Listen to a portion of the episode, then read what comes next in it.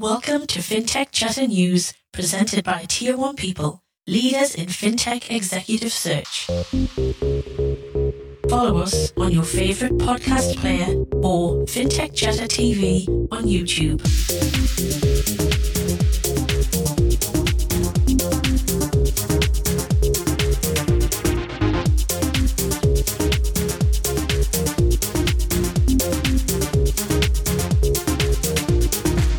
To Blockchain News, a monthly roundup and dissection of the big news headlines across blockchain and digital assets. I'm your host, Dexter Cousins, and this month I'm joined by Blockchain Leader of the Year and founder of Genesis Block, Chloe White.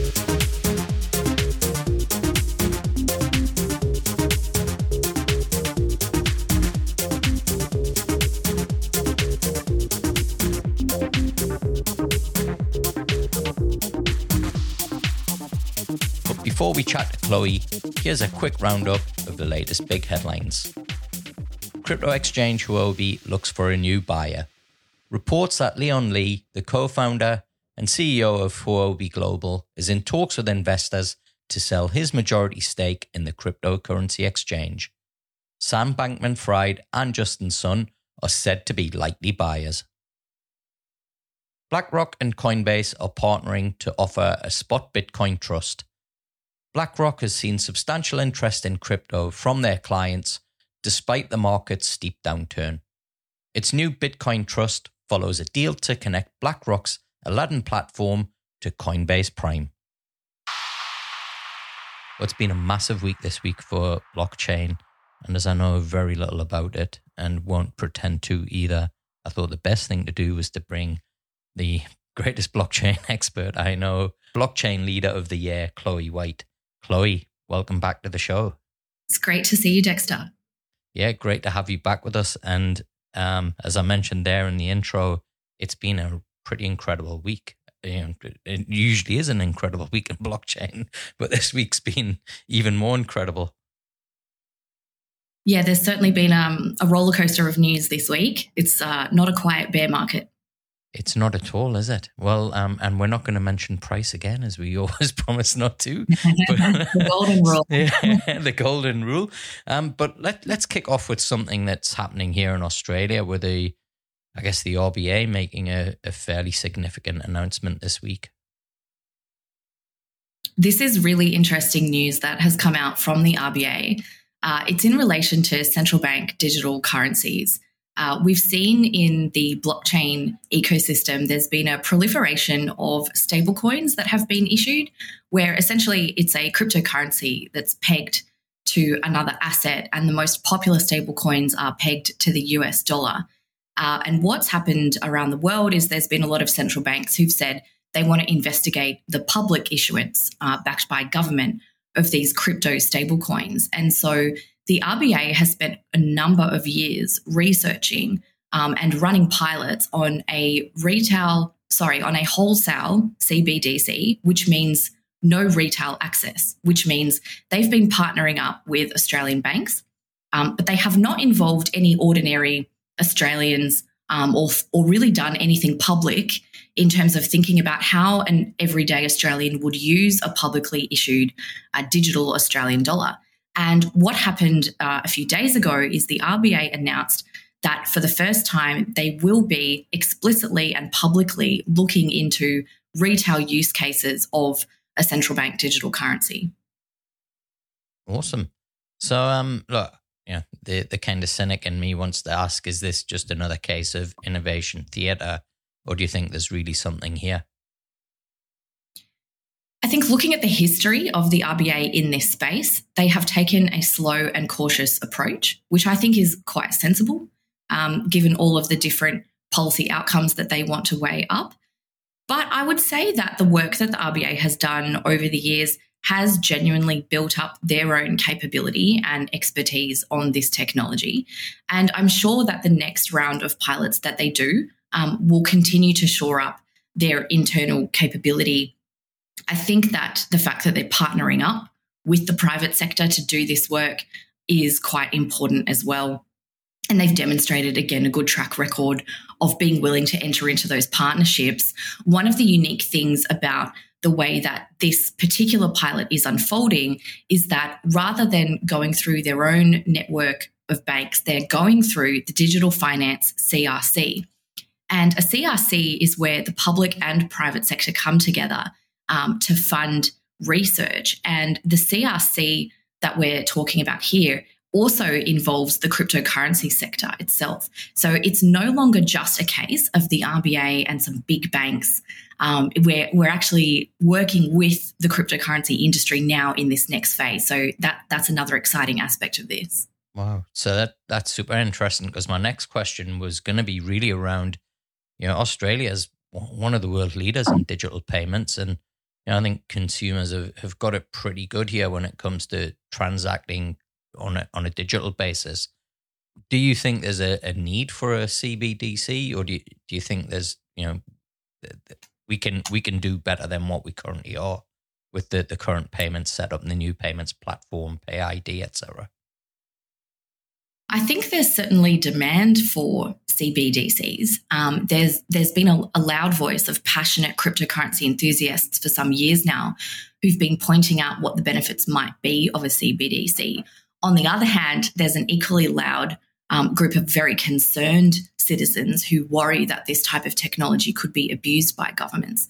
Um, and you know, certainly when we look at this on a global scale, we see that uh, you know different governments don't have um, particularly great track records of uh, protecting the liberties and rights of, of their citizens. And we know that um, that certainly the payment system um, is in some respects used as a kind of surveillance technology mm. already, mm. um, particularly around the anti-money laundering legislation that's um, that's managed through the Department of Home Affairs in Australia, um, and and similarly around the world um, in other governments. So there are certainly ways that this could go well and ways that this could go wrong. And I think it comes down to what is the policy intent um, and how would a CBDC be designed. But it's also important to note that in making this announcement, the RBA has not committed itself to actually releasing a full scale CBDC for retail use. Um, if you read the wording of their press release, they've made it clear uh, this is just a pilot. Uh, and so they're still maintaining um, their long held position that they essentially still need to be convinced that a retail CBDC, um, that the benefits outweigh the costs and the risks um, of implementation. So we, I don't know how many Australians at the moment would be actively thinking about um, the, their own usage of a CBDC, but certainly within the cryptocurrency enthusiast community, um, it's a very interesting topic um, mm. with a lively debate around it. Yeah. Um, interesting. I read today that I think ASIC had um, recently did a, a survey where I think 44% of retail investors have crypto in their portfolio, which is pretty incredible. It's an absolutely stunning statistic there had been a lot of skepticism about some of the surveys that had been issued by the private sector that had been looked at during the Senate inquiry into fintech and crypto. Um, and the fact that ASIC themselves have run this survey and it has confirmed um, cryptocurrency interest in Australia is enormous. Mm-hmm. And out of those 44% that you just mentioned, Dexter, a quarter of those, crypto is the only asset that they're invested in. Wow. So, you know, this is a really interesting survey that's come out from ASIC.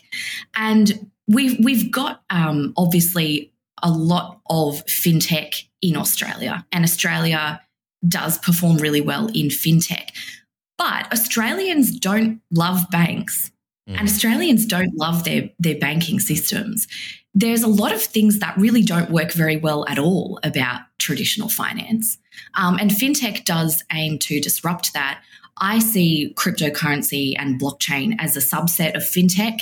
Yeah. Um, and to the extent this technology and innovation can be part of that improvement of the user experience and consumer choice, I think it's a fantastic thing because it injects more competition into financial services and products as well. And I think that um, you know that that's actually something that we shouldn't dismiss as not having value because we, you know, we have seen it's it's taken a very long time to roll out things like open banking and consumer mm, yeah. data right.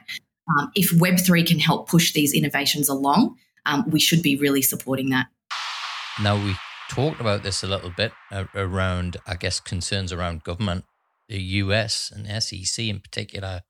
Um, really, wild feels like a wild move this week with Tornado Cash. What do you what are your thoughts on that? And could you tell us a little bit of the kind of backstory as to what what's kind of really occurred there?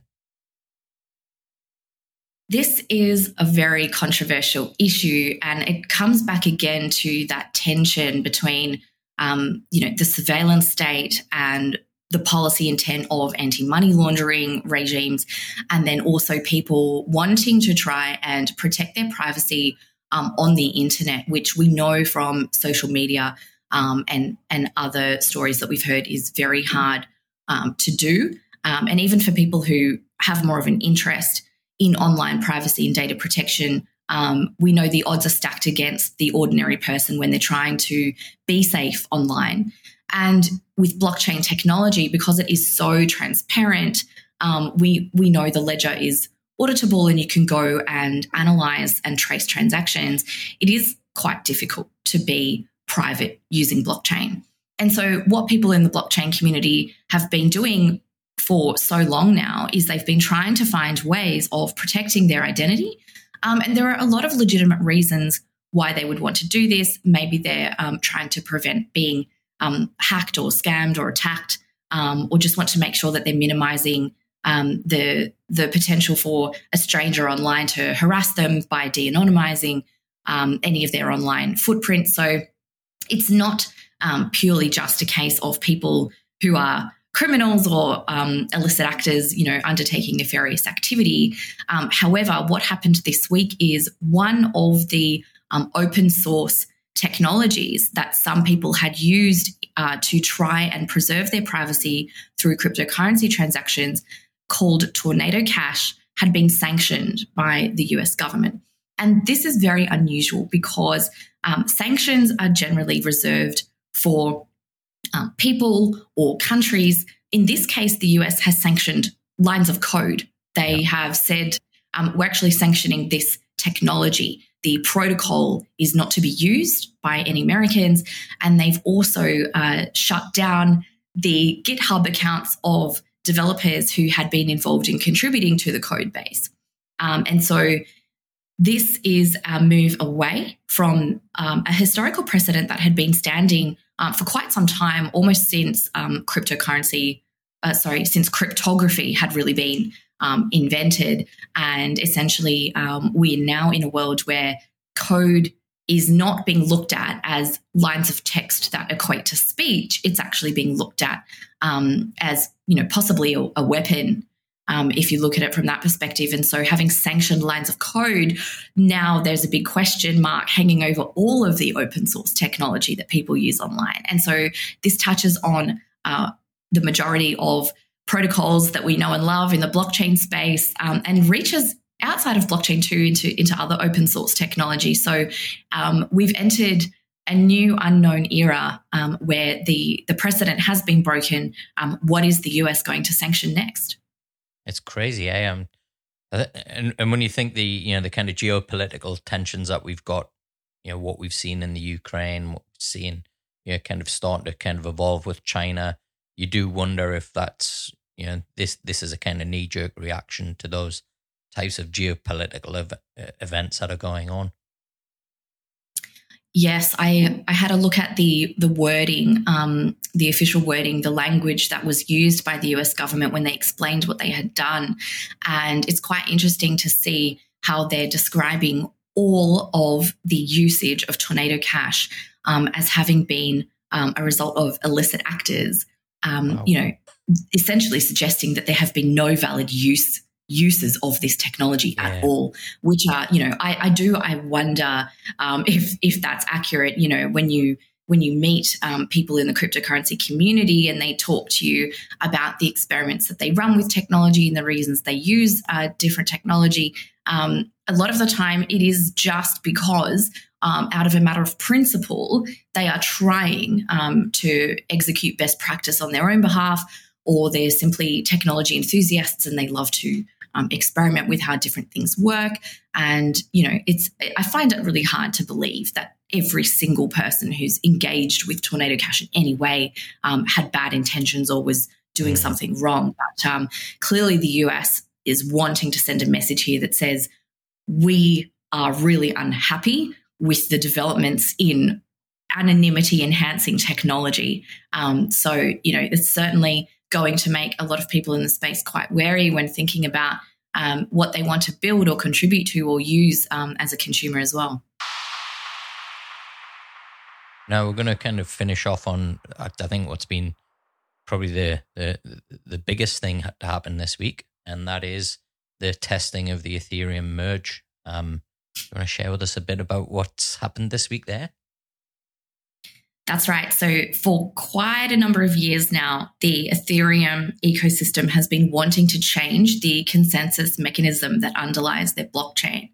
And what that means is they're transitioning um, to a new chain They've currently got two um, chains running side by side, and there's a big event happening in about a month's time called The Merge, where this transition will be complete. Um, and it has been quite slow um, to get to this point, but in the last six months or a bit more, um, there has been a lot of momentum. And now the finish line is in sight. So, what we can see um, is that um, all of the tests that have been run in recent months have gone quite well. Um, and so now we're we're ready for the final merge um, in the middle of September. So, uh, you know, one of the main drivers or motivators for making this radical change to the structure of how Ethereum works is that the Ethereum community wants to make their blockchain more energy efficient. Um, and this is the way that they've they've chosen to go about doing that, which is quite a different approach taken to, um, for example, the Bitcoin community, where they've kept the same consensus algorithm, but they've moved the underlying infrastructure onto um, a combination of renewable and sustainable um, energy sources, not one hundred percent. Um, but certainly um, a very high and growing percentage. So, two very different approaches being taken there. What do you think is the likelihood of the merge actually happening mid September? If you look at the track record of um, of this project over its lifetime, um, it the deadlines have been so far out um, and pushed back, you know, a year and another year and another year. Um, you know, I think a lot of people have a little bit of PTSD from all of those delays and have stopped believing any updates um, related to the ETH merge. But um, you know, the, the, finish line does appear to be in sight, um, and and hopefully there are no disasters. Now, there's you know been a, a fair amount of um, I guess you know there's never good news without bad news or or kind of concerns and in the world of, of blockchain and crypto, the kind of, I guess, discussion that's happening around proof of work versus proof of stake and what this might mean for a, a, kind of forking. Do you think that's likely to happen? Absolutely, yes. I'd be very surprised if people do not mine the proof of work chain um, after the merge. And, you know, this is one of those really interesting case studies where you look at how the design of a blockchain um, it incentivizes actors um, in a very game theoretical manner um, for anyone out there who finds it profitable to mine the proof of work chain they will mine, regardless of the desires of the community who moves on to proof of stake. Um, if there is any value to be extracted, um, you know, this is the nature of open source, permissionless technology. Um, somewhere, some, somewhere there will be somebody on the internet who wants to download and run open source code, and you simply uh, cannot stop that from happening. So I'm very sure we will see um, proof of work mining continue. But uh, again, if we look at the history of what happens when you have a hard fork on a blockchain, um, typically the the chain that is not the consensus chain that has the backing of the community, um, it tends to basically trend towards zero. So we saw this happen with Bitcoin Cash. We saw this happen with BSV and Bitcoin Gold and other forks of the Bitcoin chain. Um, and we also saw this happen with Ethereum Classic, ETC. Um, you know, sure, there are still for whatever reason, some people out there who trade ETC, um, but I'm, sh- I'm sure they're just, you know, day trading for the volatility. I, I haven't really met um, anyone who is bullish on the future of the Ethereum classic blockchain in, in any ecosystem sense. So, you know, I suppose that if you want to um, continue to engage um, from an investment perspective with um, proof of work Ethereum, you'd really have to study um, the history of hard forks to get a sense of, um, you know, whether that's going to be a good long term strategy or not. How do you feel after this week, and kind of what what's your sense as to have we moved further forward this week? Have we moved backwards again? What what's your your sense, um, Chloe? There are glimmers of hope everywhere always, um, but this is a tough week. Uh, and the thing that I'm the most concerned about at the moment is, um, as, as you phrased it, Dexter, a knee jerk reaction from regulators and policymakers around the world who, you know, still do not understand this technology and its potential as well as they should. Um, and so they're never quite sure what part to regulate, how harshly to regulate it, um, or even how to leverage the technology itself um, for win-win outcomes. Uh, you know, coming back to this tornado cash issue, um, I'd love to see more of a discussion about you know zero knowledge proofs as something that can enhance KYC outcomes and also preserve the identity of individuals um, rather than giving away unnecessarily um, private information and, and putting people at risk. So, you know, we don't want to create these huge data honeypots that can be abused by genuinely illicit actors. Mm. Um, it's it's not the policy intent, um, and I think that there are better ways to go about things than with these, um, you know, blanket bans or or knee jerk reactions, and and considering, um, I suppose the the strife that the industry is in following the fallout of Luna and the cascading liquidations that came from that, um, you know, we're, we're certainly not in the good books at the moment. And there'll be still a lot of education and work yeah. to be done to find what are going to be those good policy solutions um, that, that help to make the space more safe, uh, more trustworthy, um, but that don't also kill it off um, prematurely. Well, Chloe, it's been awesome to have you and to think we didn't even talk about BlackRock um, as well. that, that would have sent the price of BTC up about 20%, I think, 12 months ago. but this is the, I yeah. think, is this now, do you think this is now where we've kind of found that, you know, kind of balance where we're not having that huge volatility anymore? Not asking for a price I'm prediction. I'm I'm a little unsure um, how long it's going to take uh, the markets to recover from this recession.